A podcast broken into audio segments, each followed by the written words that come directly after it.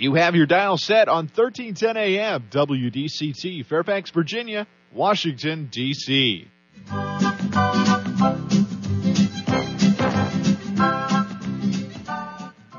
사람과 사람을 잇고 사람과 삶을 잇는 방송. 진정 어린 삶의 이야기가 묻어나는 방송.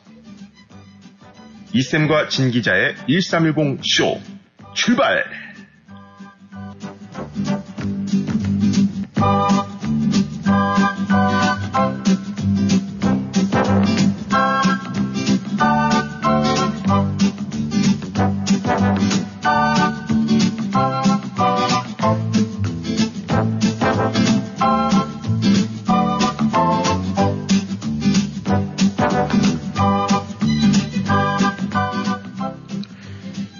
청취자 여러분, 안녕하세요. 안녕하세요. 오늘은 1월 8일 한 주의 시작 월요일입니다. 2024년도 들어서서 두 번째 맞이하는 둘째 주죠. 이렇게 해서 우리는 2024년도 52라는 숫자를 하나씩 하나씩 지워갑니다. 그렇다면 이제 50주가 남게 되겠죠? 네. 그 다음 주에는 이제 40대로 떨어집니다.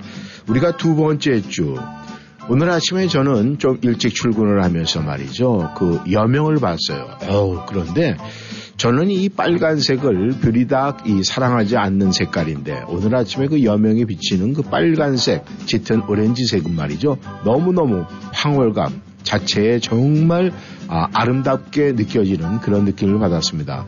그런데 분명히 이전에도 그런 여명을 항상 저는 봤을 텐데 왜 유독 오늘 그런 생각을 했을까? 왜 그런 감정의 아, 변화가 있었을까? 이런 생각을 해봤어요. 우리가 사랑, 사랑을 하면은 우리가 오렌지 사랑, 굉장히 달콤할 것 같고 굉장히 좀 아름다울 것 같고 이 뭔가 그래도 표현하지 못하는 그런 부분까지 채워줄 수 있는 것이 오렌지 사랑 이런 생각을 하면서 우리가 이 사랑한다는 것은 말이죠. 누군가가 그런 얘기를 했어요. 우리가 사랑한다는 것은 이 천국을 살짝 엿보는 일이다. 이렇게 이야기를 하고 표현을 했습니다. 정치 여러분, 저를 포함해서 우리 모두는요, 마음속에 사랑이라는 것이 있어요. 그런데 그 사랑을 어떻게 전할지 또 어떻게 바라볼지는 우리 각자의 몫이 아닐까 생각을 합니다. 그래서 우리가 사랑하고 사랑받으면서 사는 그 삶, 그걸 추구하고 그렇게 하기 위해서는요, 내가 받는 사랑보다 주는 사랑이 훨씬 더 강해야 된다고 합니다. 저는 지난주에 2024년도 첫 방송을 하면서 이 감사하겠다라는 모토를 여러분에게 전해드린 적이 있습니다. 그런데 그 감사 한 주를 그렇게 만약에 보냈다 감사하는 마음으로 그러면은 이번 주는 이 사랑 오렌지 빛깔 나는 그런 사랑이 해보고 싶다 하는 그런 생각을 했어요. 그 사랑은 정도에 따라서 이성적인 사랑도 있겠지만 모르긴 몰라도 우리가 이민생활하는 모두에게는 우리 가족 안에서 피어나는 그런 사랑이 아닐까 생각을 합니다. 아무튼 가장 중요한 것은 내가 사랑을 받기 위해서는 사랑을 주는 연습부터 해야 된다는 사실. 정치 여러분, 이번, 아, 이번 주 처음 시작 1310쇼 함께 하시는 모든 분들은요, 사랑을 주는 연습부터 먼저 시작을 하면 어떨까요? 그래서 사랑은 웃으면서 주는 것이 훨씬 더 아름답죠. 그래서 저희는 웃음을 지금 여러분에게 보내드리고 있습니다. 웃음의 잔, 사랑이 듬뿍 담긴 웃음의 잔을 여러분께서 드시고 마음껏 드셔도 상관이 없어요. 그리고 저희가 보내는 행복의 볼테이지, 감사의 볼테이지 함께 보내니까 여러분 마음껏 받아시고 1310쇼 함께하는 2시간 동안 우리의 사랑과 행복과 감사를 느끼며 즐거운 월요일 출발해 보도록 하겠습니다. 시작합니다. 라디오 워싱턴 1310쇼 이쌤 이구순 인사드립니다. 아, 또 사랑하면은 또 저 윤주 아닙니까? 신나는 월요일입니다. 하나도 안 신나시다고요? 얼마나 신나나요? 이번 주는 또 무슨 일이 벌어질까 한번 생각해 보세요. 월요일은 누구에게나 환영받지 못하는 요일인가요? 오죽하면요, 월요병이라는 단어가 국가별로 있더라고요. 영어로는 Monday blues라고 한다죠. 우울한 월요일이라는 뜻이에요. 월요일이 두려운 건 전 세계 모두 마찬가지인가 봐요. 월요병에 걸리는 가장 흔한 이유는 월요일이 이틀의 자유와 즐거움 이후에 찾아오기 때문이에요. 또 다른 이유로는 아직 새로운 한 주의 시작을 준비하지 않았기 때문이라고 합니다. 근데 뭐 대단한 준비 필요한 거 아니잖아요. 감정 및 논리를 준비하는 걸 말하는 건데요. 일요일을 월요일을 미리 준비하는 데 쓰지 못하면 월요일은 자연스럽게 준비되지 않은 이벤트가 되는 것이겠죠. 근데 뭐 우리 1310쇼 청취자분들은 월요병은 없으실 것 같긴 합니다. 월요일 시작 1310쇼와 함께 하시니까요. 월요일이라 신난다. 1310 쇼가 있어서 신난다. 발걸음에 경쾌함을 실어 보세요. Good morning 1310 쇼 청취자 여러분, 윤주 인사드립니다.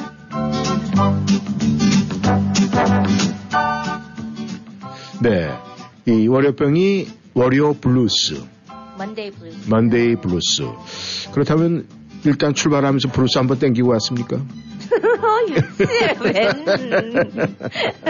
근데 그런 얘기가 있어요.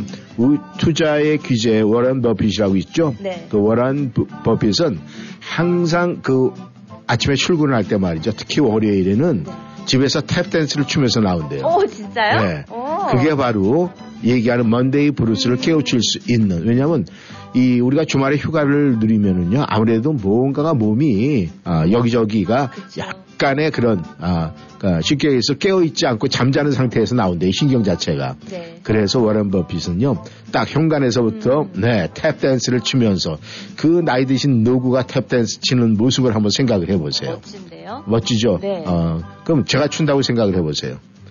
뭐 나쁠 것 같진 않아요. 아, 표현이 격이 조금 떨어지네. 멋질 것 같은데요? 뭐 나쁠 것 같지는 않아요. 그렇다면. 칭찬이에요. 나쁠 것 같진 않아요. 또 칭찬이에요. 어, 칭찬이에요? 네. 근데 칭찬의 강도가 야, 월요일에 좀 세게 나오면 좋은데. 아, 근데 그러면 또 너무 머리가 커지실 것 같아서. 아, 그래요? 뭐 음. 조금만 이렇게 그러니까 조금만 안 주고 싶다. 척. 네. 안 하는 척 하면 조금만 네. 간만 맞춰준다. 음. 근데 정말이에요. 청취자 여러분들도 한번 해보세요. 아침에 현관에 출발을 할 때 좀 경쾌한 리듬의 발걸음을 시작을 하면은요. 하루가 굉장히 경쾌하고요. 뭔가 좀 활동적이래요. 네. 근데 아, 야, 벌써 월요일 괜히 뭔가 주말에 있었던 무거운 건 다 지고 피곤함을 지고 이렇게 나오기 시작을 하면은요 하루 종일 몸이 뻑적지근하고 힘든데요. 근데 왜 이렇게 비비과해 지금? 아니 있으면 자꾸 그러니까 같이 네요. 정치자 여러분께서도 이 탭 댄스를 이렇게 추는 그런 마음으로 물론 뭐 저희 말고도 또 이렇게 아마 오늘 행동이로 먼저 옮기신 분들도 있을 거예요. 그래서 여러분께서 그런 마음으로 활기차게 시작하는 네 1320쇼 네 열어볼까요? 업데 브라운이 불러요. 월요일은 싫어요.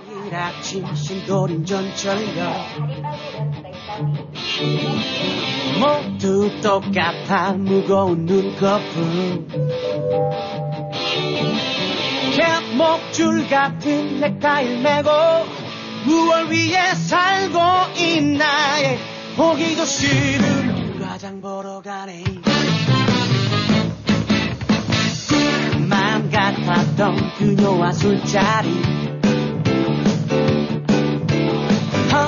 시간은 일요일 11시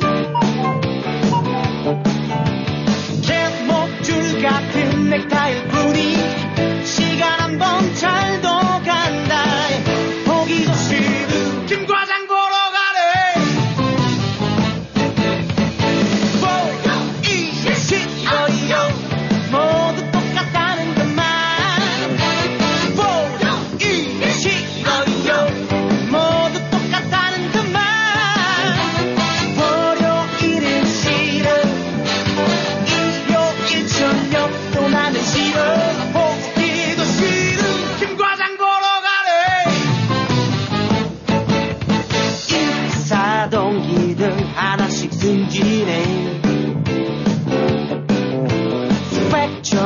전 후배들 치고 올라오네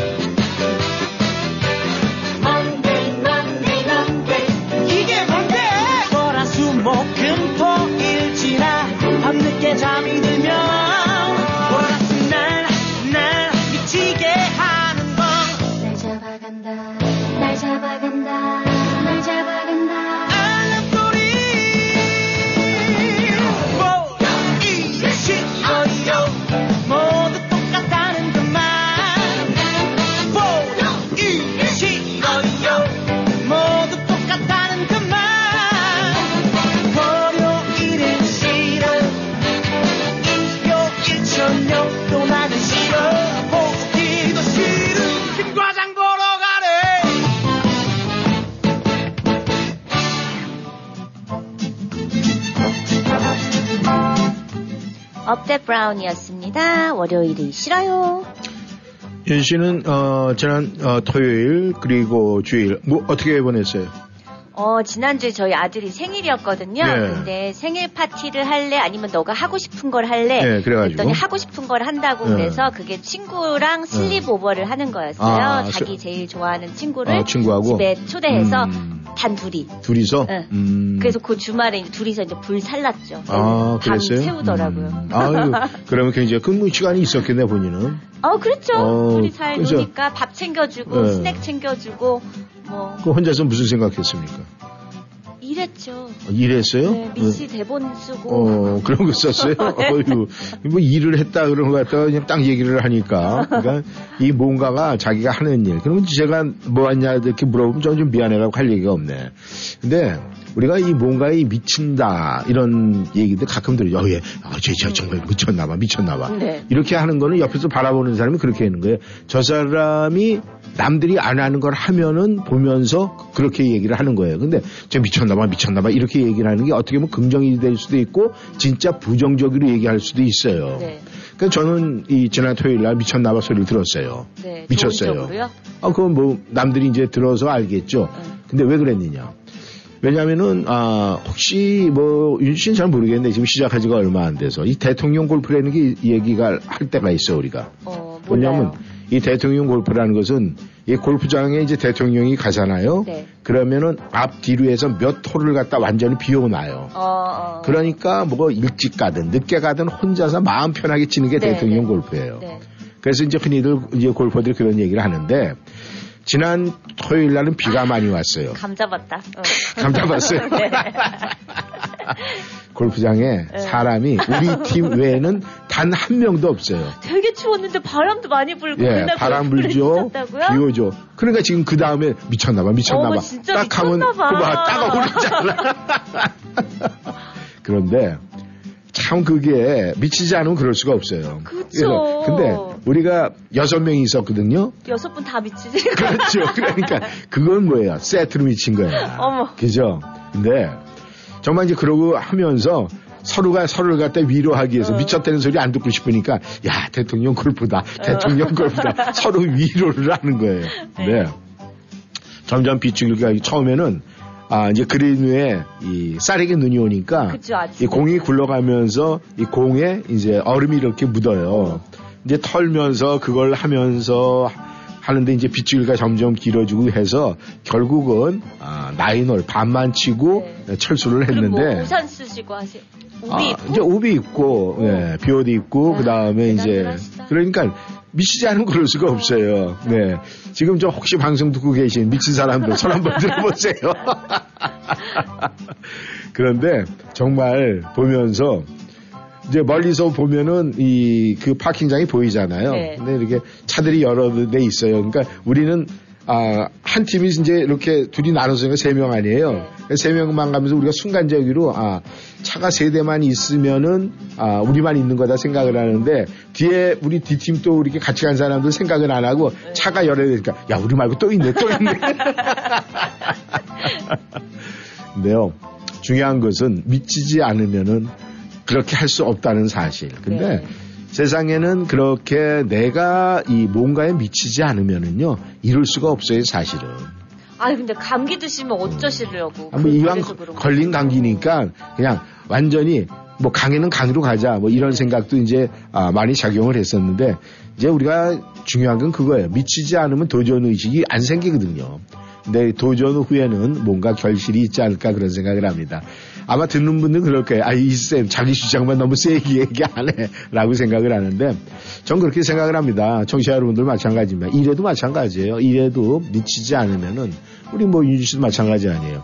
아이 뭐 결혼 아, 저기 그 생일 파티 친구와 같이 해주고 혼자 조용한 시간에 아 또 나름대로 방송을 위해서 열심히 대본도 쓰고 뭐 이랬다 그러잖아요. 그게 미치지 않으면 그렇게 안 하거든. 왜냐하면 애들 놀 때 나도 놀아야지 이런 생각인데 일을 해야 되겠다는 생각은 결국 미치지 않으면 할 수가 없다는 사실. 그러니까 여러분들도 한번 생각을 해서 일에 미쳤든 아니면 뭔가에 한번 미쳤을 때 들었던 생각이 있고 그런 일화가 있다면 오늘 글, 아, 글로 옮겨서 저에게 슝 날라주면은 그것도 저희들에게 아주 좋은 이야기거리가 되면서 여러분과 나눌 수 있는 즐거움이 아닐까 그렇게 생각을 합니다. 네.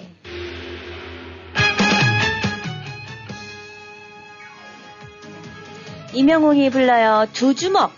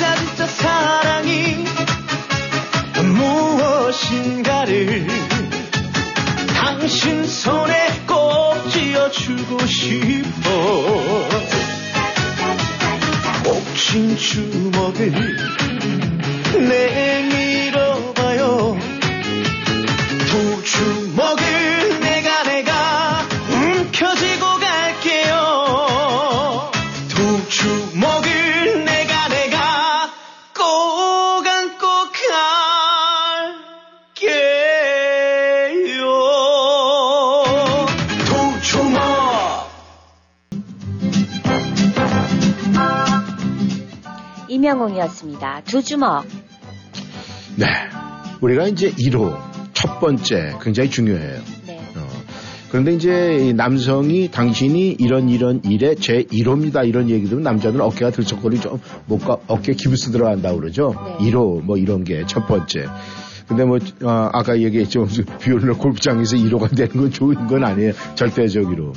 여성들도 마찬가지예요. 여성들이 할 수 있는 일이 이제 딱 이렇게 보면은 아, 일반적인 일들이 있잖아요. 근데 일반적인 일을 안 할 때 당신은 여성 뭐 1호다 뭐 이런 얘기를 하잖아요. 네. 그런 1호가 되면 사실 기분이 참 좋아요. 아, 내가 이게 첫 번째 개척자의 입장에서 어, 내가 이 일을 하는구나. 이런 생각을 하면 기분이 좋아지는데 혹시 윤준 씨는 내가 1호다라고 해가지고 해본 적 뭐 기억나는 게 있어요? 내가 첫 번째다. 내가 첫 번째다? 예. 그런 거 없는 것 같아요. 없어요? 네. 오. 어, 없어. 그럼 곰곰이 한번 생각해봐요. 제가 첫 번째 네. 우리 딸의 엄마다. 그, 그렇죠. 뭐, 어, 그렇죠. 우리 딸의 내가 엄마다. 그러니까 듣고 나서 조금 내가 첫 번째 엄마다. 뭐 이러면 지금 하고 나서 조금 이상하네. 네. 근데 아, 보통 우리가 일반적으로 이제 많은 사람들이 내가 첫 번째 하는 일, 남들이 안 하는 일을 내가 첫 번째로 감당을 했을 때 거기에는 찬사와 함께 또 반대 여론도 막 들끓어요. 네.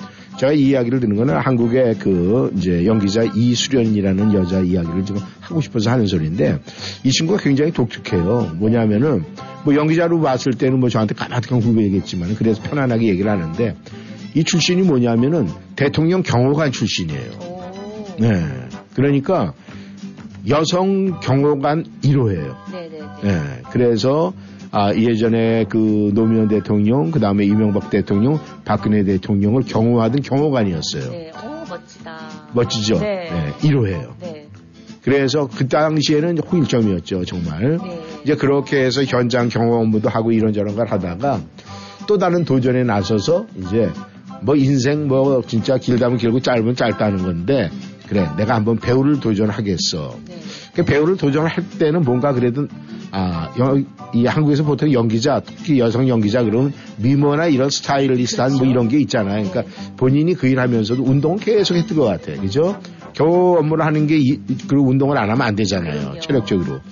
그래서 자신이 생겨서 그 1호라는 것을 뚫고 연기자의 생활을 하면서 지금 연기자 생활을 하고 있다 그러더라고요. 어, 경호도 아직 하고 아니죠. 이제? 아, 퇴임을. 했죠. 어. 아, 연기자 생활하면서 경호관 한다는 건 일단 한국 사회에서는 네. 이, 지금 허용이 안 되죠. 어. 그죠? 그래서 이런 걸 모든 걸볼 때 우리가 이제 1호, 1호라는 사람들을 우리가 생각할 수가 있잖아요. 네. 아, 우리가 한국에서는 보통 우리가 경찰 뭐 이렇게 얘기를 하면은 이, 막 가서 이렇게 수사하고 막 해가지고 딱 수갑채고 데리고 나오고 막 이런 걸 생각을 하고 미국에서는 많이 이제 그렇게 경찰 수사에 그런 방법을 많이 썼대요. 그랬는데 우리는 그 보통 이제 이 형사 콜럼보 아니면 뭐 셜록 홈즈 이런 거로만 봐가지고 이 탐정가들의 머릿수로 막 이렇게 계산해서 보는 이런 건 이제 드라마를 통해서 봤잖아요. 네.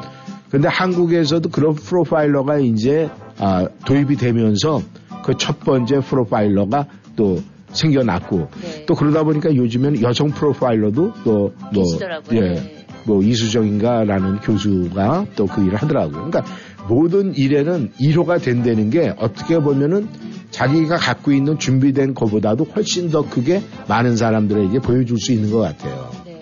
그래서 우리 윤지 씨하고 저하고도 우리가 첫 번째, 뭐 우리가 갖다 붙이면은, 아, 1310쇼 첫 번째, 아, 아니구나. 아, 세 번째. 세 번째. 아, 저는 첫 번째인데, 말 실수할 뻔해. 큰일 날 뻔했네. 그러니까, 어, 미신에는 첫 번째. 그죠? 그렇죠. 그럼요. 그 다음에 또, 어, 뭐, 방송 아카데미 우리 1310 라디오 워싱턴의 또첫 번째. 어, 뭐, 여러 가지 있네. 그러네요. 어, 첫 번째, 방송 아카데미에서, 네, 제일 먼저 제일 좋은 점수로 수석으로 졸업을 해서 첫 번째 많네. 너무, 너무 대단하게 포장을. 아 일단 사람 포장지가 무지 좋아야 돼요. 뭐 기분은 나쁘지 않아요. 아 그렇듯이 청취자 여러분들도 내가 하고 있는 모든 거를 곰곰이 생각을 해보면 여러분들이 첫 번째였던 게 분명히 있어요. 근데 그것을 그냥 무관심하게 그냥 생각지 않고 뭐 당연한 거 남들도 했겠지 뭐라는 이런 막연한 생각 때문에 그렇지가 않은데 너무 대단하게 느껴져요. 첫 번째 그래서 아 과연 내가. 아니야 나는 없을 거야. 그렇죠. 그렇게 대단한 게 그렇게 없을 하면 안 거야. 돼요. 이렇게 막 그냥 어. 딱 생각이 들더라고요. 근데 이렇게 제가 지금 여러 가지 얘기를 하니까 맞잖아요. 네, 그잖아요. 네, 너무 맞아요. 맞잖아요. 네. 그러니까 우리는 항상 그런 자긍심이 있어야 돼요. 2024년도에는 우리 청취자 여러분 모두가 그런 자긍심으로 꽉 묻혀져 있어가지고 말이죠. 일간, 일반, 아, 1310쇼와 함께하는 우리 청취자 여러분들은 똑같이 동반 상승하는 거 얼마나 좋습니까? 안 그래요? 좋습니다. 네, 좋아요.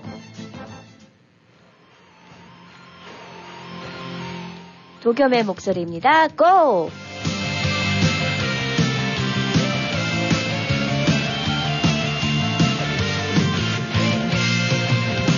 듯 두근데 내 심장 소리가 바로 여기 지금 울려 퍼지네. 불안한 생각은 다 날려보내자. 오직 이 순간을 기다려왔어. 기대해 너에게 보여줄게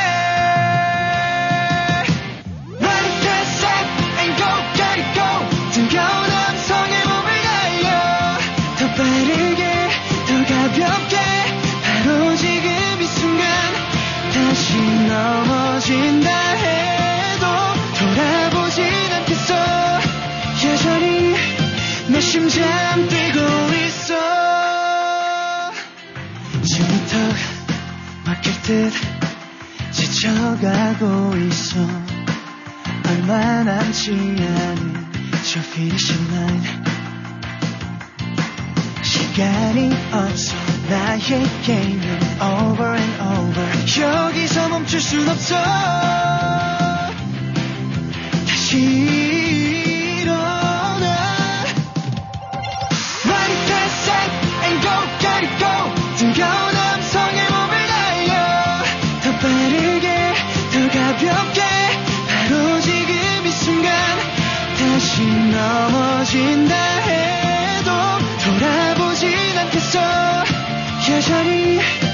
내심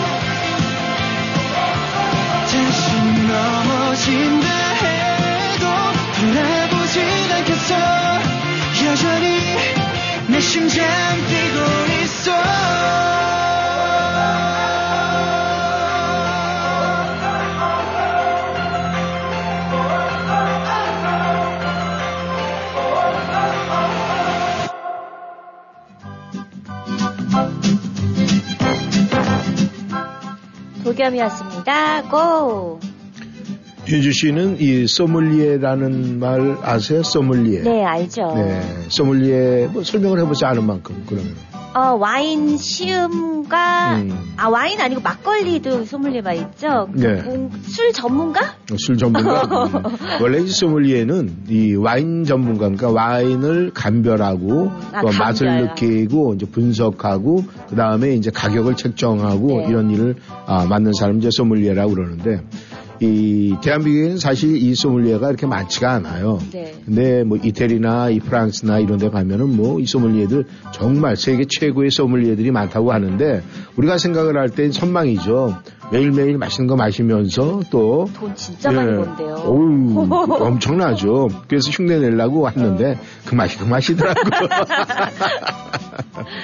근데 이제 음, 대한민국에도 그 1호 이제 네. 첫 번째 소믈리에로 이제 등록된 사람이 있더라고요. 어. 근데 이렇게 보니까 외모도 보니까 아 연령대는 뭐 제 나이 또래가 되는 것 같아요. 보니까 네. 아주 머리도 희끗희끗하고 이 나름대면서 이제 와인을 이렇게 그윽하게 바라보는 그 시선에서 아 굉장히 뭔가 좀 그런 걸 느낄 수가 있는데 사실 그렇게 1호 소믈리에가 되기 위해서는 그 전에 얼마나 많은 와인을 먹었겠어요.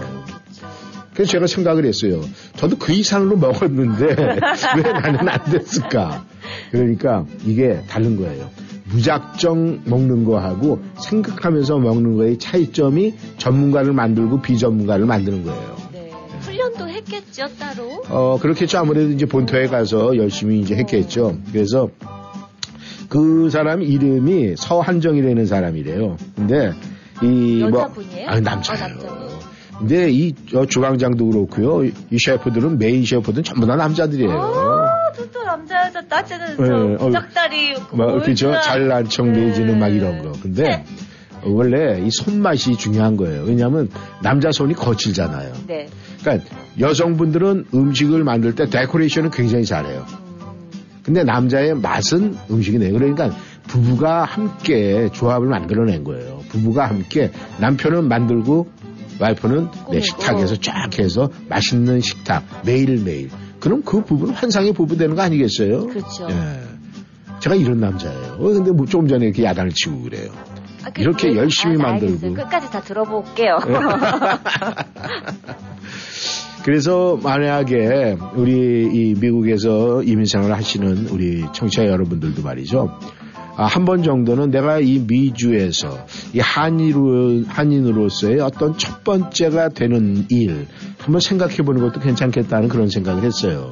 왜냐하면 굉장히 많을 것 같아요. 여러 가지로. 왜냐하면은 여러분들 지금 우리가 음식 얘기를 했잖아요. 네. 이 한국 음식의 어떤 뭐 많이 뭐 음식은 뭐 메뉴가 많잖아요. 그 중에 한 가지라도 네. 내가 그 음식을 전문가가 돼서 1호가 되면은 그 영혼이 남는 거잖아요. 그렇죠. 이 미국의 한국 음식, 이 음식을 제일 먼저 내가 뿌리를 내린 사람. 어, 괜찮지 않아요? 네. 근데 우리 주변에 보면은요, 저희 방송국에 오시는 또 우리 청취자 여러분들도 전부 다 대장금이에요. 막 먹어보면 다 맛있어. 다, 다 직접 만들어서 갖고 어? 그럼요. 그러신 분들이 굉장히 많아요. 그래서 김치도 그렇고 뭐 잡채, 만두 뭐 하여 굉장히 많아요. 전 언제 먹어보나요, 청취자 여러분? 네, 아마 이제 곧 어, 오시겠죠? 근데 그렇게 대놓고 달라 그러면 안 되죠. 아, 달라고는 안 했어요. 언제 먹어보나요? 네, 숨겨진 비밀입니다. 네, 근데 정말로 그런 부분에 대해서 우리 아, 청취자 여러분들이 한 번씩 도전장을 내미는 건 어떨까 하는 그런 생각을 해요. 네. 그런데 이렇게 요새는 남자 여자가 없어요.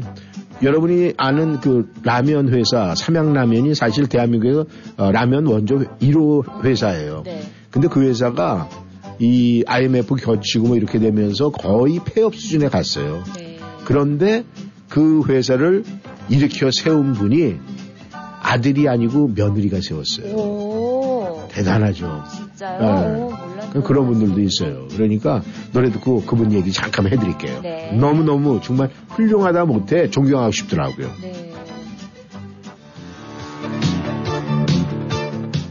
장혜리가 불러요. 오늘 밤에 만나요.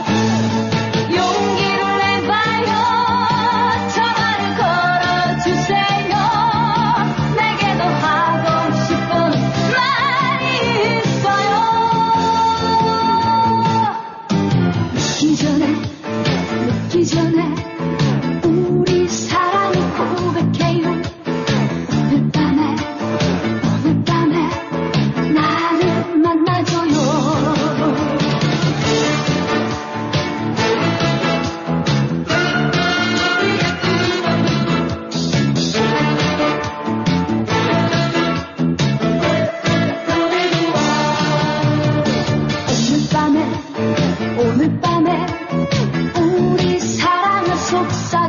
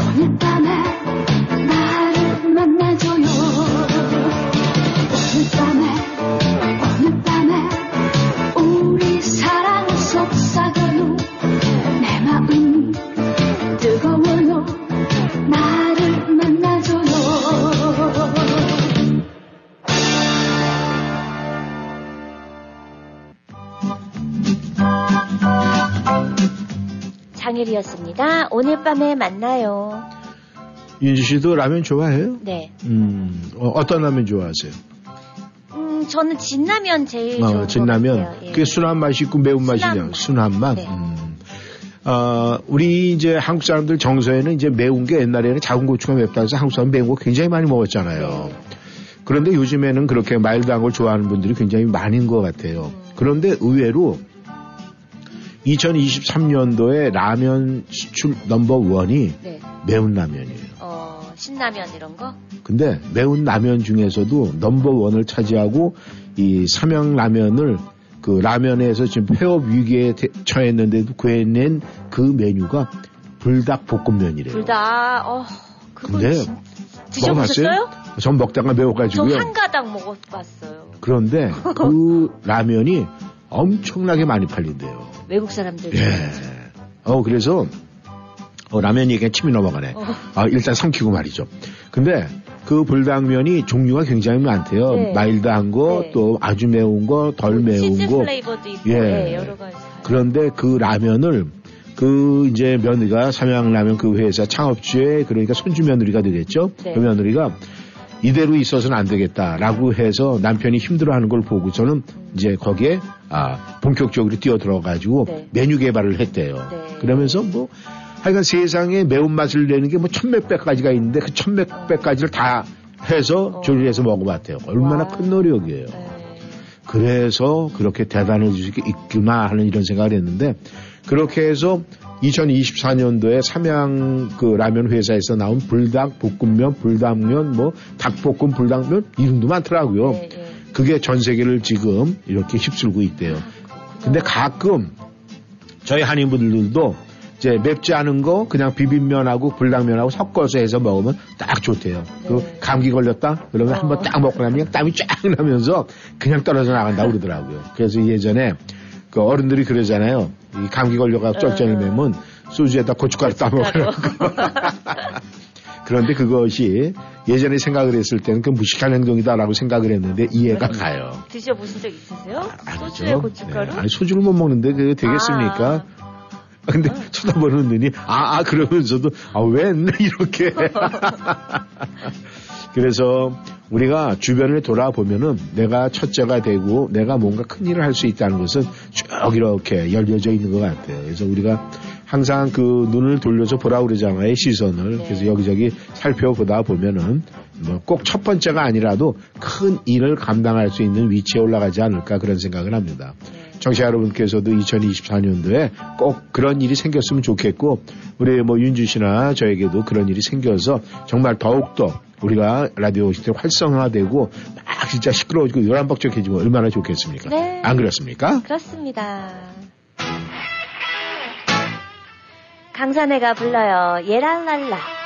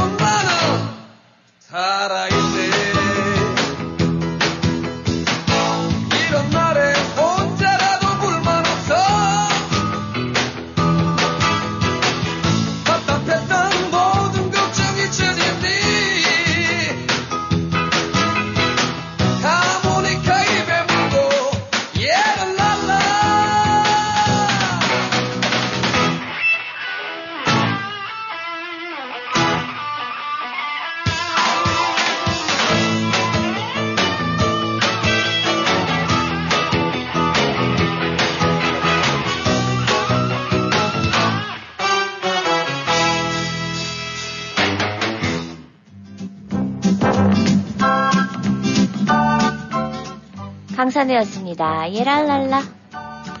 네, 청취자 여러분, 지난 한 주 또 우리 새해 들어서 아, 아마 이 숫자 게임에서 새해 첫 주에 1등은 누가 하느냐 굉장히 관심이 많지 않았을까 생각을 합니다. 아, 그런데 말이죠. 정말 아, 저희가 이 항상 숫자 게임 할 때 올해 들어서 조금 이 방법을 바꿨잖아요. 주사위 던지기로. 근데 어떤 분이 그런 얘기를 하더라고요. 주사위 떨어져 따르륵 소리가 너무 듣기 좋아요. 그리고 박진감도 넘치고 굉장히 좋다 이런 말씀을 하시더라고요. 아, 그리고, 어, 하이트론스에서 저희에게 제공했던 그 밥솥이요. 10인용 밥솥. 네, 굉장히 좋다고 그러더라고요. 그것이 이 버지니아 하이트론스 매장에 도착이 됐어요. 그러니까 우리 베로니카님께서 우승하셔서 그걸 이제 아, 픽업을 하셔야 되는데 아, 저희에게 아, 이제 연락을 주시면 아니면 저희가 카톡으로 올려드릴게요. 14215J 센터빌 스퀘어래요. 그러니까 센터빌에 있으니까 아마 찾기는 쉬울 것 같아요. 그러니까 저희가 카톡으로 베로니카님 올려드리도록 하겠습니다. 네, 이번 주 저희의 어, 그러니까 지난주에 이 숫자 게임의 결과를 봐야 되겠죠. 지난주에 저희가 네, 더하기, 빼기, 나누기, 더하기 이 네 개의 부호를 우리가 주사위로 네, 뽑아냈는데 나누기가 들어가는 바람에 완전히 반전의 반전이 일어났어요. 네. 네, 그렇게 해서 했는데 아, 많은 분들께서 아직까지 저희의 이 숫자를 이 다섯 개를 한꺼번에 보내시고 막 이러고 그러니까 그것을 다섯 숫자를 다 집어넣고 그냥 뭐 플러스 마이너스 뭐 나누기 더하기 이런 식으로 계산기에서 뽑으면 말이죠 엉뚱한 숫자가 나와요. 그렇죠. 답이 그래서. 저희가 분명히 얘기했죠 하루에 하나씩이에요. 그러니까 만약에 4 더하기 9가 됐다 그러면은 본인은 13이라는 숫자 가지고 수요일에 만나야 되는 거예요. 그렇죠. 그런데 나중에 뭐 나누기 곱하기 그걸 먼저 하시면 절대 이상한 숫자가 나오는 겁니다. 그래서 제가 이 숫자 게임을 하면서 여러분들에게 분명히 말씀을 드렸어요. 하루하루 우리가 계산을 해서 부호로 끝나는 겁니다. 그래서 그 다음 부호로 계산을 하셔야 됩니다. 이렇게 했는데 아, 숫자를 보내신 걸 보니까 그렇지 않고 그냥 한꺼번에 입력을 해서 숫자를 뽑은 걸, 아, 내 점수입니다. 이렇게 계산하시는 분이 있더라고요. 그래서 미리 말씀을 드리는 겁니다. 네, 지난주엔 이 나누기가 있어가지고 1등 하신 분이, 왜냐면 저희들은 이제, 아, 보통, 아, 1.5가 되면은 말이죠. 네. 반올림해서 2라는 숫자로 계산을 해줘요. 그렇게 해야 계산이 편해지기 때문에.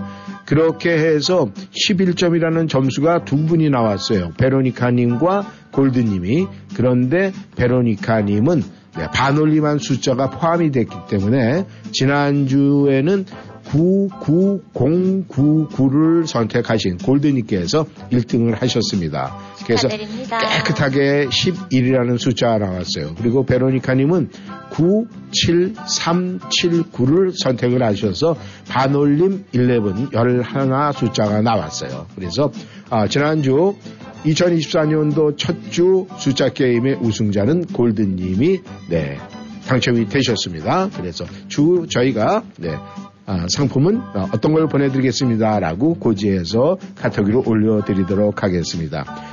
그리고 어, 베로니카님에게도 저희가 이 주소를 보내드릴 테니까 하이트론스 밥솥 네, 이번 주에 꼭 픽업하시길 바라겠어요. 네, 말씀하세요. 아니, 숫자 게임은 네. 그 매주 선물 우승분한테 선물이 가는 네, 거예요? 네. 아, 한 달 아, 아니죠. 게 아니라 네, 매주 갑니다. 그래서 아, 꼭 참석을 많이 하실수록 네. 그래서 어떤 분은요 그런 분도 있어요. 어, 에치마트에서 주는 쌀 한 가마씩 여러 개 받았는데요. 네. 그걸 모아가지고 떡집에 가서 네, 흰떡 만들, 가래떡 만들어가지고 오. 하나씩 꺼내서 구워 먹고 있어요. 이런 분도 있어요. 그 대단한 거 아닙니까? 네네. 그래서 제가 친절하게 말이죠. 그 떡으로 가래떡으로 만들어 주는 집까지 소개해드렸어요. 그러니까 우리 저 윤지 씨도 계속 도전해 보세요. 네. 해서 해가지고 가래떡 만들어서 아들내미 학교 갈 때 하나씩 보여주면 얼마나 좋아요. 네, 역시 먹는 얘기하면 좋은가 봐. 알겠습니다. 네.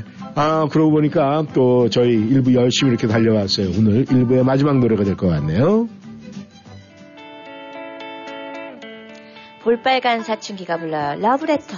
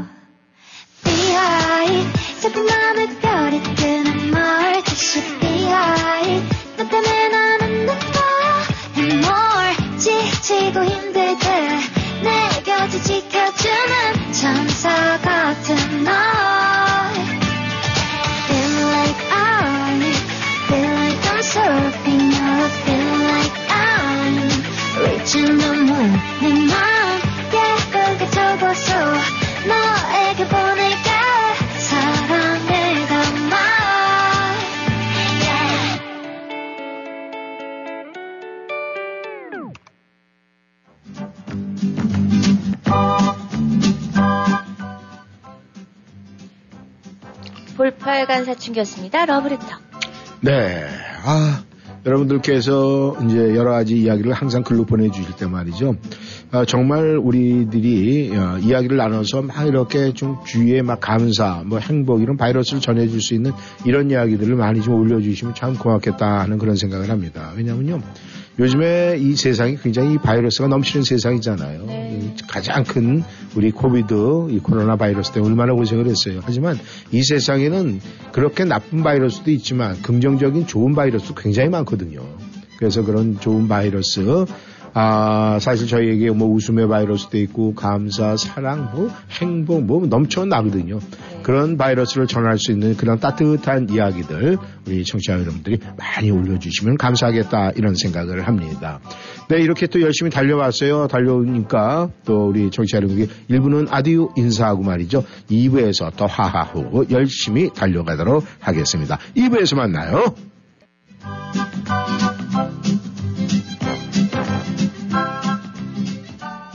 워싱턴이한 삶의 풍경이 있는 방송. 여러분은 지금 이쌤과 진 기자의 1310쇼와 함께하고 계십니다.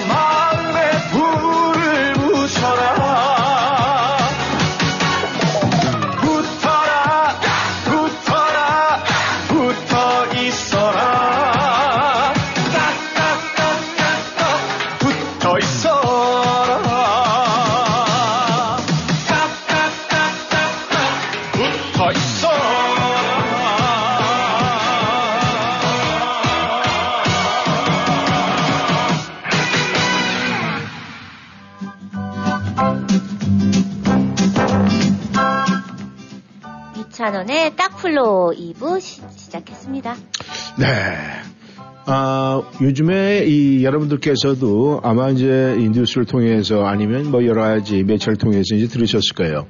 이 대한민국의 그 여성들의 평균 나이, 평균 연령이 드디어 90세를 넘었습니다. 오. 네, 90점 점 얼마예요. 그리고 이 남성분들이 아 86세 얼마 이렇게 나왔어요.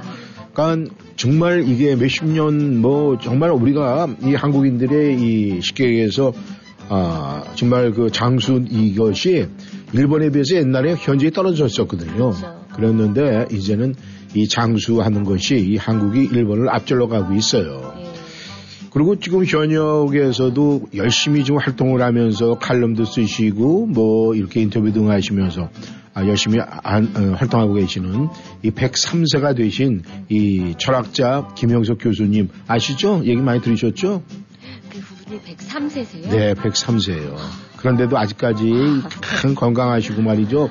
아주 정확하게 쪽지게처럼 짚어내는 거 보면은 참 대단하다라고 생각을 하면서 정말 존경 안 할 수가 없어요. 근데 그분이 아, 새해가 해가 바뀌면서 또 한 살을 먹었는데 라면서 이제 아, 이야기를 하시는데 우리가 이 100살이 내가 넘고 우리가 90세 뭐 평균 연령이 이렇게 됐다라고 해서 우리가 이 신체적 건강이 이 세상 살면서 최고는 결코 아니다. 이렇게 얘기를 해요. 네.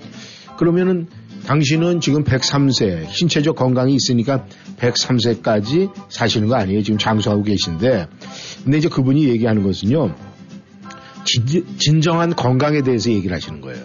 그러니까 진정한 건강은 우리가 신체적 건강뿐만이 아니고 정신적 건강, 그 다음에 보람된 일을 한 후에 오는 인간적 건강이 결합이 돼야 된다는 거예요. 네. 그래서 이 세 가지가 결합이 됐을 때 정말 신체적 건강을 유지할 수 있다. 이야기를 들으면서 그래요. 우리가 정신건강, 정신건강 굉장히 중요하다고 얘기를 하는데 그냥 우리는 누군가 들어서 그냥 흘려보내는 얘기예요. 내가 정말 정신건강을 위해서 얼마만큼 애썼나 이런 생각은 안 하고 그런 얘기가 있으니까 그래 사람은 정신적 건강이 있어야 돼. 뭐 정신 연령도 있으니까 하면서 아무 생각 없이 입에서 나오는 대로 그냥 얘기할 뿐이에요. 근데 이분 얘기를 들어보니까 정말 신체적 건강을 위해서는 이 정신적 건강, 그 다음에 내가 할 수 있는 모든 거에 대해서 정신적 건강이 얼마나 중요한가, 그것을 느끼면서, 아, 그래, 우리가 그러니까 생각 없이 산다라는 사람이 얘기잖아. 나는 그냥 생각 없이 살아. 이런 얘기가 절대 하면 안 된다는 거예요. 네. 생각 이시 살아야 돼. 생각 이시 살아야 신체적인 건강을 유지하면서 100세 시대를 살아갈 수 있다는 거 아니겠습니까? 네. 그러니까 청취자 여러분, 우리요. 제가 여러분들한테 우리 생각 좀 하며 삽시다 이러면은 뭔가 이상하잖아요. 그러니까 우리가 신체적 건강을 위해서는요, 정신적 건강도 있어야 되니까 좀 살펴보시길 바라겠습니다. 이렇게 얘기를 하면 좀 이뻐 보이는데, 네, 우리 생각 좀 하며 삽시다. 이렇게 얘기를 하면 이건 아주 안 돼. 큰일 날 소리 같이 되잖아요. 네. 아무튼 우리 윤지 씨도 그렇고 저도 그렇고 2024년도에는 정말 이 신체적 건강을 위해서 이 진짜 생각하는 이 생각하는 정신적 건강도 굉장히 중요시 생각을 해서 한마디 한마디 할 때마다 좀 생각을 좀 많이 하면서 살면은 좋은 결과 좋은 우리 신체의 건강을 유지하면서 살 수 있지 않을까 생각을 합니다. 네. 운동할 때도 그런 거 있잖아요. 운동 많이 하잖아요. 우리 윤지 씨도. 네? 정신 건강, 정신 건강 이러면서 뭔가 되지 않을까 그렇게 생각을 합니다. 맞습니다. 홍수철이에요. 철없던 사랑.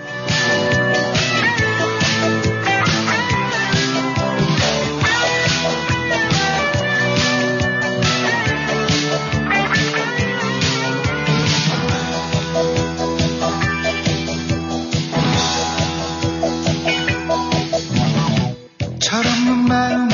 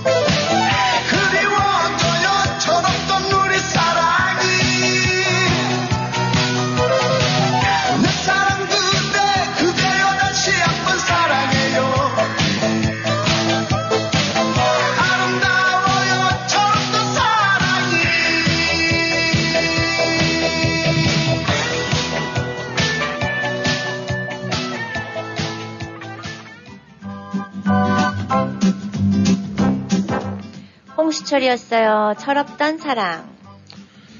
윤지 씨 철없을 때 사랑 많이 했죠. 네. 네. 그래서 결과가 어떻게 됐어요?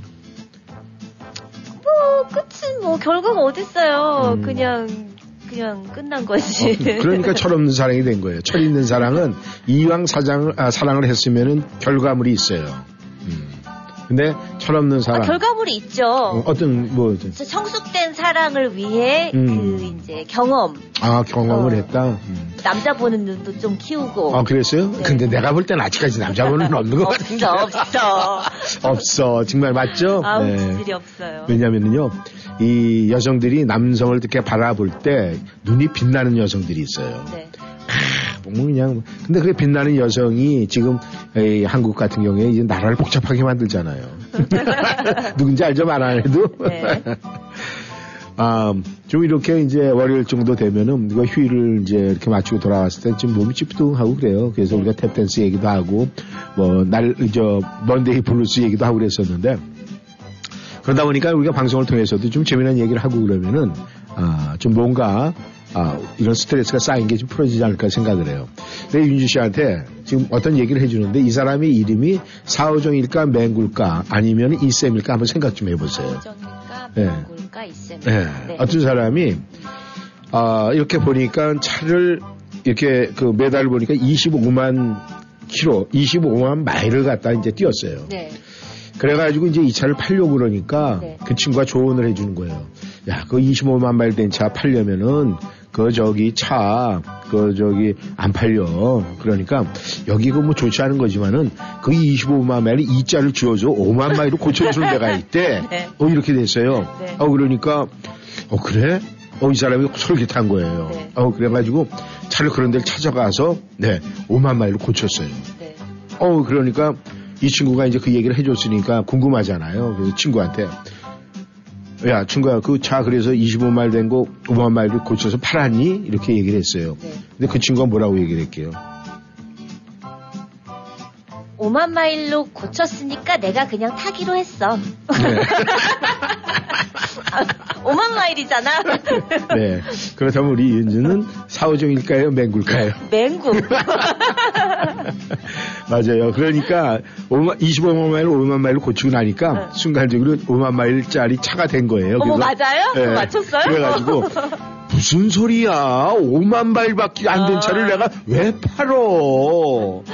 아, 네, 여기서 오늘 제가 확실한 걸 알게 됐어요. 우리 윤주 씨도 네, 사오정 내지는 맹국가라는 걸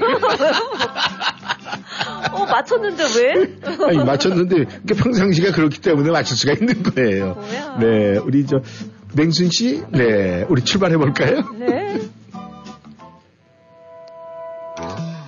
더보이즈가 불러요. 지금처럼?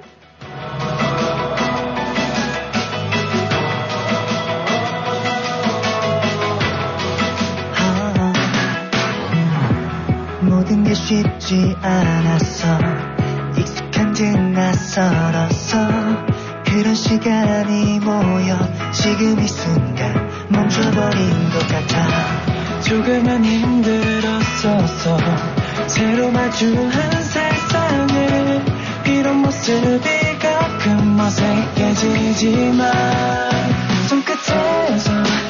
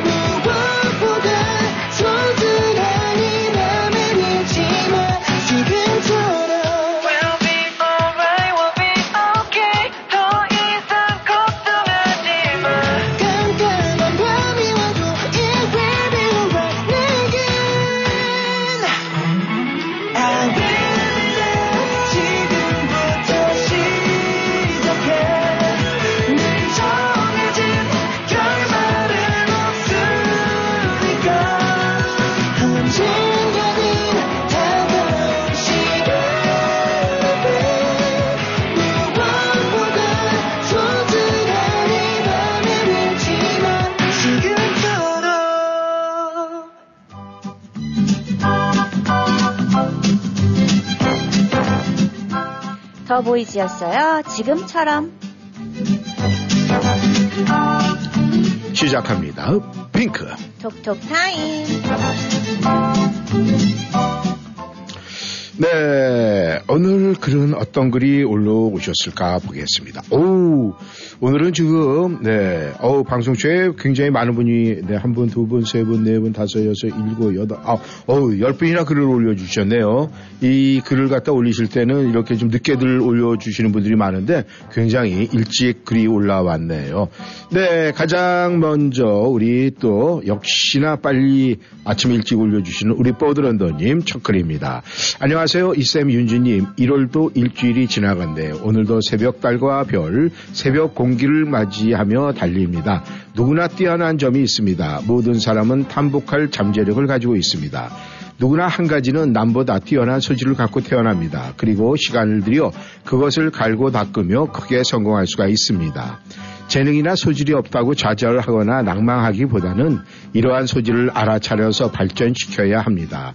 각광받을 수 있는 좋은 기회가 언제 찾아올지 모르니까 말입니다. 내게 찾아오는 기회를 놓치지 말아야 합니다. 그나마 다행인 것은 조금씩이라도 재능을 발휘해 나가면 작은 기회는 더 자주 찾아온다는 점입니다. 자신이 아무리 훌륭하다고 생각해도 평가는 주위에 맡기고 묵묵히 최선을 다해 보는 겁니다. 다만 자신의 재능을 사람 앞에 드러낼 때 허영이 곁들여지면 말짱 헛고생이 된다는 것을 명심해야 합니다. 모처럼 드러내는 재능이 아, 다 모여서 불리한 결과를 낳게 될 수도 있습니다. 시차는 있겠지만 누구에게나 기회는 찾아오기 마련입니다. 오늘 신청곡은 불멸의 이순신 노량해전 엔딩 OST 불멸의 혼을 청합니다.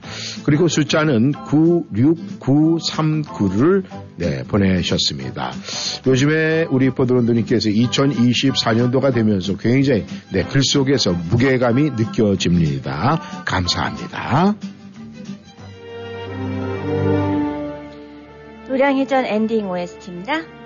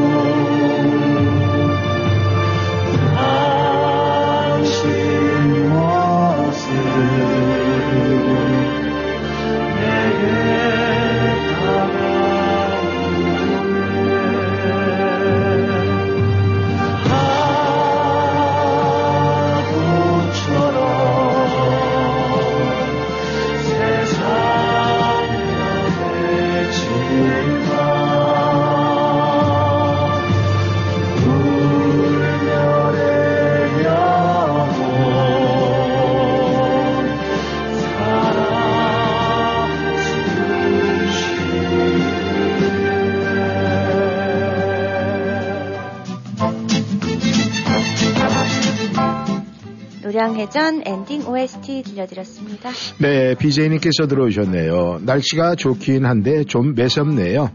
두 분 이번 한 주도 수고하세요. 신청곡은 다 함께 차차차 부탁드립니다. 브루스는 못 추기 때문에 이렇게라도 춤을 춰보려고요. 숫자는 98264로 하겠습니다. 우리 BJ님, 네, 브루스는 못 추세요? 네, 차차차 치면 브루스 다 추게 돼 있는데 그냥 브루스 어려운 거 아니에요? 그냥 가만히 있어 엉덩이만 흔들면 되는 거 아니겠습니까? 네, 다음 글 보겠습니다. 감성님께서 들어오셨네요. 안녕하세요. 감성입니다. 새해 들어서 두 번째 맞이하는 한 주의 시작입니다. 지난 한 주에 나름대로 몸을 풀었다면은 오늘부터는 진정으로 2024년도에 대한 하루하루 일기를 써 내려가야 할 것 같습니다. 눈 소식의 기쁨과 불안과 여러 가지가 겹쳤지만 다행히 눈은 오지 않고 비로소 해결이 돼서 참으로 감사하다라는 생각을 하면서 저희가 살고 있는 이 워싱턴 에리어는 정말이지 축복받은 땅이라는 것을 새삼 다시 한번 느꼈습니다. 우리가 고향을 항상 생각하고 그 생각하는 정도가 굉장히 큰 걸로 알고 있습니다. 워싱턴 지역은 우리의 고향으로서 먼 훗날 좋은 기억만 남을 것 같습니다.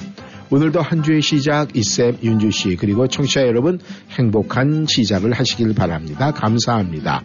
일기 예보에 쪼아 쪼아 오늘의 숫자는 9입니다. 이렇게 보내주셨네요. 네, 감성님 역시 뭐 글 필력이 좋으신 건 알고 있지만은 또 한 번 느끼는 게 워싱턴 DC 지역 우리의 고향으로서 먼 훗날 좋은 기억만 남을 것 같습니다. 아, 뭉클하네요. 정말로. 우리 청취자 여러분 이 글에 참 담겨지는 의미는 과연 뭘까 한번 생각해 보시면 감사하겠습니다. 서른도예요. 다 함께 차차차.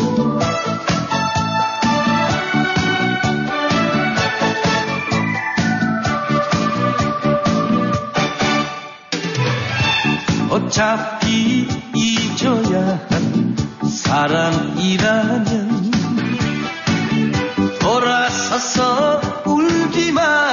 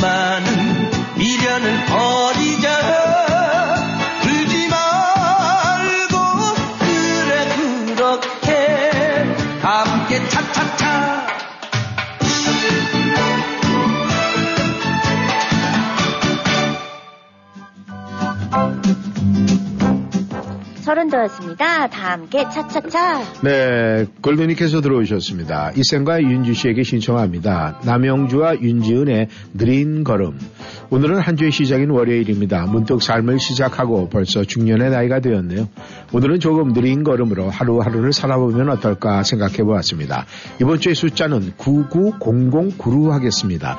네, 지난주에는 네, 99099를 하셔서 1등을 하셨는데 네, 이번 주에는 공을 하나 더 네, 마음을 비우시겠다 그런 뜻이 아닐까 생각을 합니다. 아무튼 결과를 보겠습니다. 그리고 지난주 우승 축하드립니다. 골든님.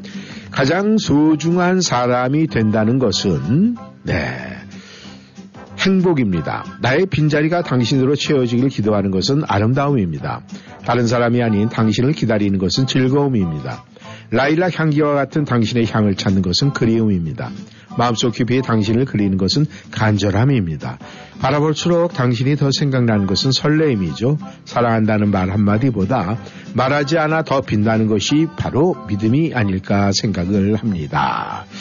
네, 아무런 말하지 않아도 당신과 함께 있고 싶은 것이 편안함이고 당신보다 자신보다 당신을 더 이해하는 것이 배려고 차가운 겨울이 와도 춥지 않은 것은 당신의 따뜻함. 카나리아 같은 목소리로 당신 이름 부르고 싶은 것이 보고 싶은 마음. 타인이 아닌 내가 당신 곁에 지, 자리하고 싶은 것은 바람입니다. 하얀 종이 위에 쓰고 싶은 말 사랑이죠. 네, 사랑. 하얀 종이 위에 세울, 어, 채워가는 사랑. 네, 그 사랑. 오늘 오렌지 같은 사랑 골드님에게도 와닿는 것 같습니다. 감사합니다. 남영주와 윤지원이 불러요. 느린 걸음.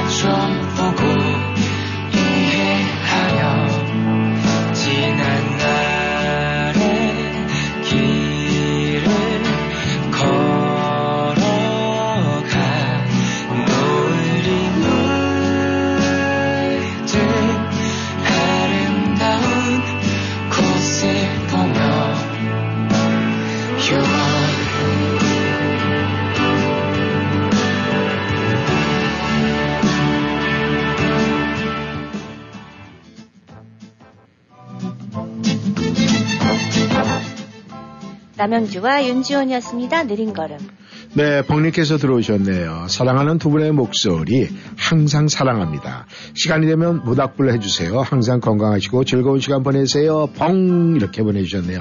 우리 벙님 너무 감사드려요. 정말 네, 바쁘시게 움직이면서도 항상 저희 그 라디오를 손에 놓지 않고 계신다는 이야기 들으면서 너무나 감사했습니다. 네, 힐러리님께서 들어오셨습니다. 안녕하세요. 이쌤 윤주 씨. 또 한 주를 시작하는 월요일입니다. 두분 행복한 주말 보내셨나요? 충분한 에너지 충전하셨기를 바랍니다. 그래야 그 에너지가 방송을 통해 애청하는 모든 이들에게 전해지겠죠. 저 역시 늘 시작되는 새로운 한주한 주를 열심히 살아보려 합니다. 이 결심이 얼마나 갈지 모르겠지만요. 오늘 신청곡은 송골매 모두 다 사랑하리 부탁합니다. 숫자는 크루 시작합니다. 지난 금요일 주사위 던지실 때마다 아주 짜릿했어요. 너무 재밌는 것 같습니다. 어떻게 그 생각까지 하셨는지 이 쌤이 방송을 얼마나 사랑하는지 애청자들에게 어떻게 하면 더 재미를 줄까 고민을 많이 하시는 것 같아 감사하네요. 그래서 정말 감사합니다. 두 분 오늘도 화이팅 하시고 행복하세요. 저는요 아마 이 쌤보다 더 심하게 미쳤을 거예요. 너무 많은 에피소드가 있는데 언젠가 한 번은 크리스마스 때 눈이 너무 많이 와서 당연히 골프장이 close 했을 거라 생각했는데 서치를 해보니 DC의 한 골프장이 오픈을 해서 계속 내리는 눈 속에서 내 18홀 다 치고 나온 기억이 있어요. 하얀 공이 보이지 않아 색깔 공으로 바꿔치면서 그때 우리도 서로 우리 미쳤나봐 하면서 깔깔대던 생각이 나네요. 그 열정이 너무 그립습니다. 네, 그 DC 골프장은요. 지난 25일 날도 문이 열렸습니다. 그래서 많은 분들이 네, 운동을 하셨다는 이야기 들었습니다. 그러고 보니까 굉장히 미친 사람들 많아요. 네, 아 그래도 우리 힐러리님께서 빨리 눈이 회복이 돼서 말이죠. 정말 다시 이 정말 푸른 잔디 위를 걸을 수 있는 그런 네, 건강이 빨리 찾아졌으면 좋겠습니다. 네, 감사합니다. 힐러리님. 오, 그리고 대한민국 자동차 정비에서도 글이 올라왔네요. 어제는 아들과 또 하나의 상처로 또 하나의 은혜와 성숙의 시간이 된 것 같아 감사할 따름입니다. 손가락이 커서 오타가 자주 나요. 넓으신 마음으로 이해 부탁드립니다. 늘 감사함을 전합니다. 숫자는 88708로 하겠습니다. 이렇게 보내주셨어요.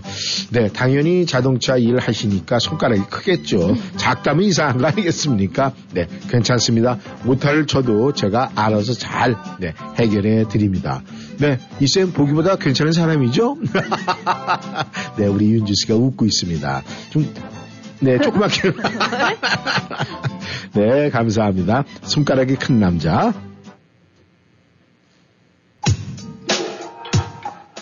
일기예보예요. 좋아, 좋아.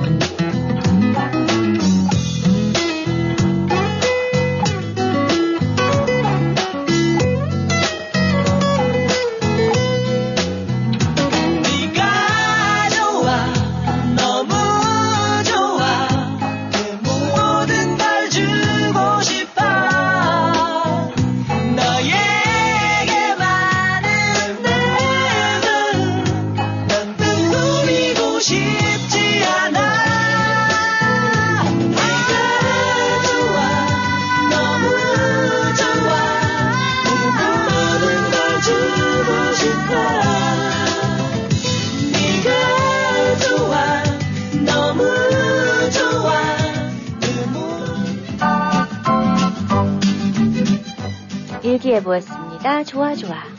네, 교사님께서 들어오셨네요. 안녕하세요. 이 본부장님과 윤준 씨. 주말에 눈 소식 때문에 많이 걱정을 했는데 눈이 아니고 비라서 조금 안심이 되었습니다. 본격적인 겨울이 되었으니 눈 소식이 자주 들리겠죠. 아침 햇살을 보면서 2024년 둘째 주를 힘차게 출발해 봅니다. 오늘 두 분의 웃음 선물 받으며 모두 즐겁고 행복한 하루 되세요.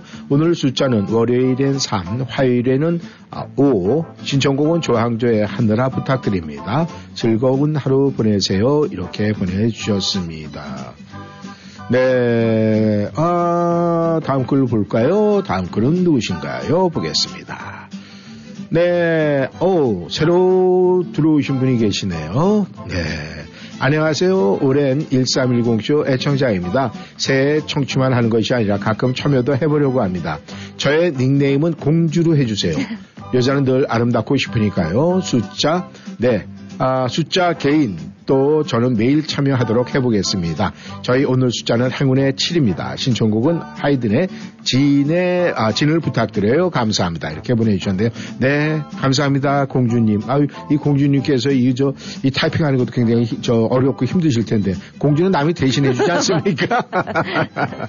네, 너무 감사합니다, 공주님. 앞으로 많이 많이 참여해 주시기를 바라겠습니다.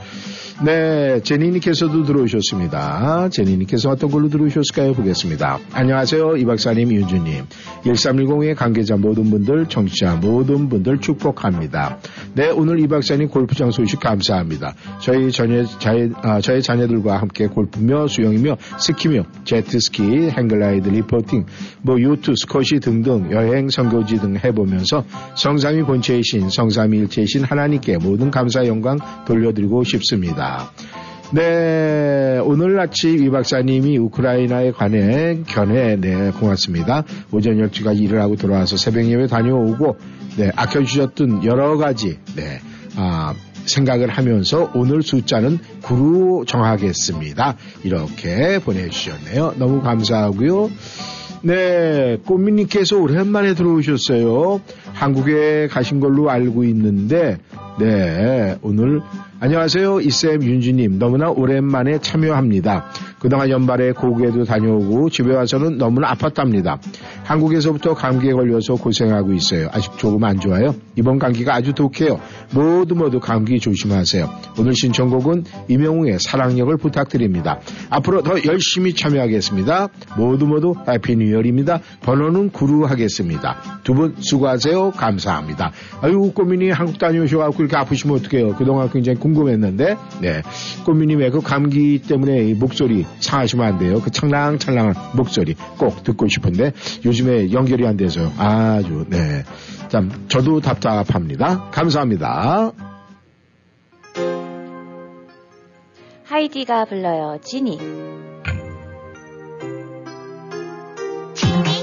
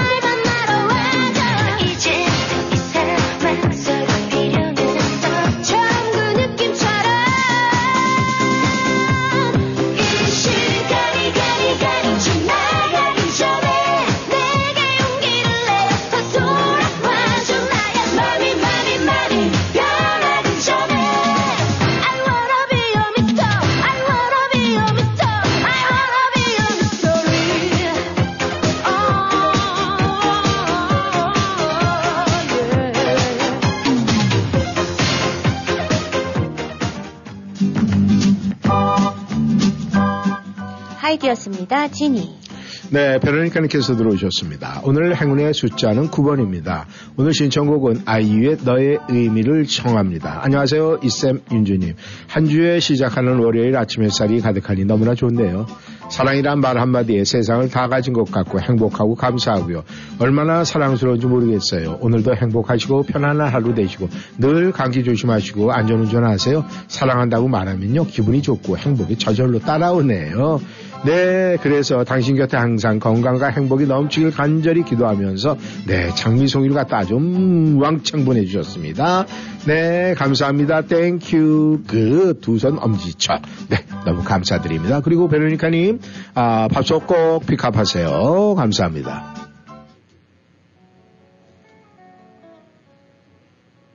송골매예요. 모두 다 사랑하리.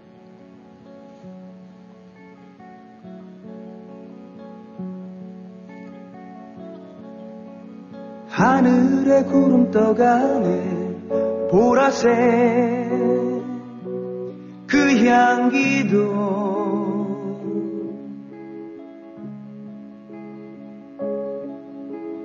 이 몸이 하늘이면 얼마나 좋을까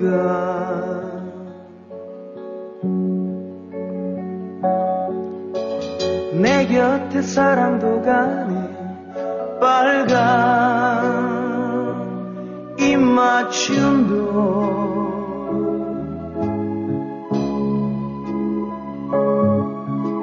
시간이 멈춰지면 얼마나 좋을까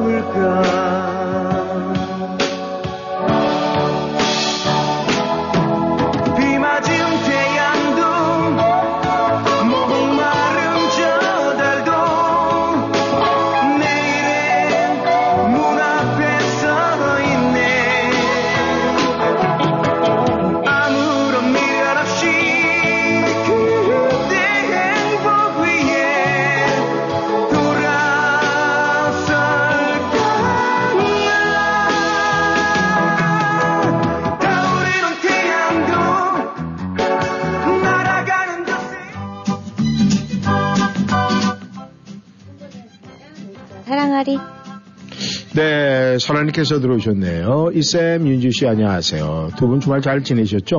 눈이 온다는 소식에 만반의 준비를 했는데 아주 잠깐 실눈이 날리다 종일 비가 내려 아쉽긴 했습니다. 전혀 지난 토요일 토산 식구들과 떡국잔치를 준비하며 시댁의 음식 장만 하는 시누이와 며느리 상황도 하면서 까르르 웃으면서 함께 명절 분위기를 한껏 즐기고 윷놀이 대회도 하면서 왁작지껄 풍성한 음식과 함께 화목하고 행복 웃음 만발한 덧없이 아름다운 아, 토산 가족의 즐거운 흥겨운 행복 속에서 아름다운 추억 한 자락 담고 왔습니다. 이쌤의 미친 골프 사랑 존경합니다.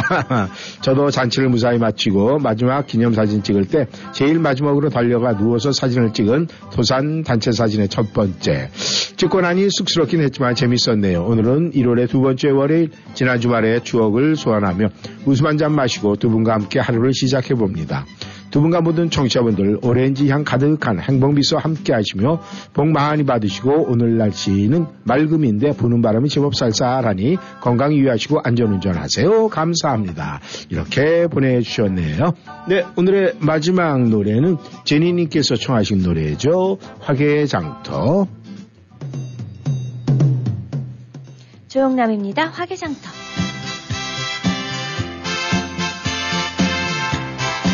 네, 노래를 뒤로 하며 저희는 인사를 드리겠습니다. 오늘 한 주 시작 월요일 오후 시간 즐겁게 보내시고 저희는 내일 이 시간에 다시 만나겠습니다. 지금까지 이쌤 이구순이었습니다. 행복하세요. 윤주였습니다.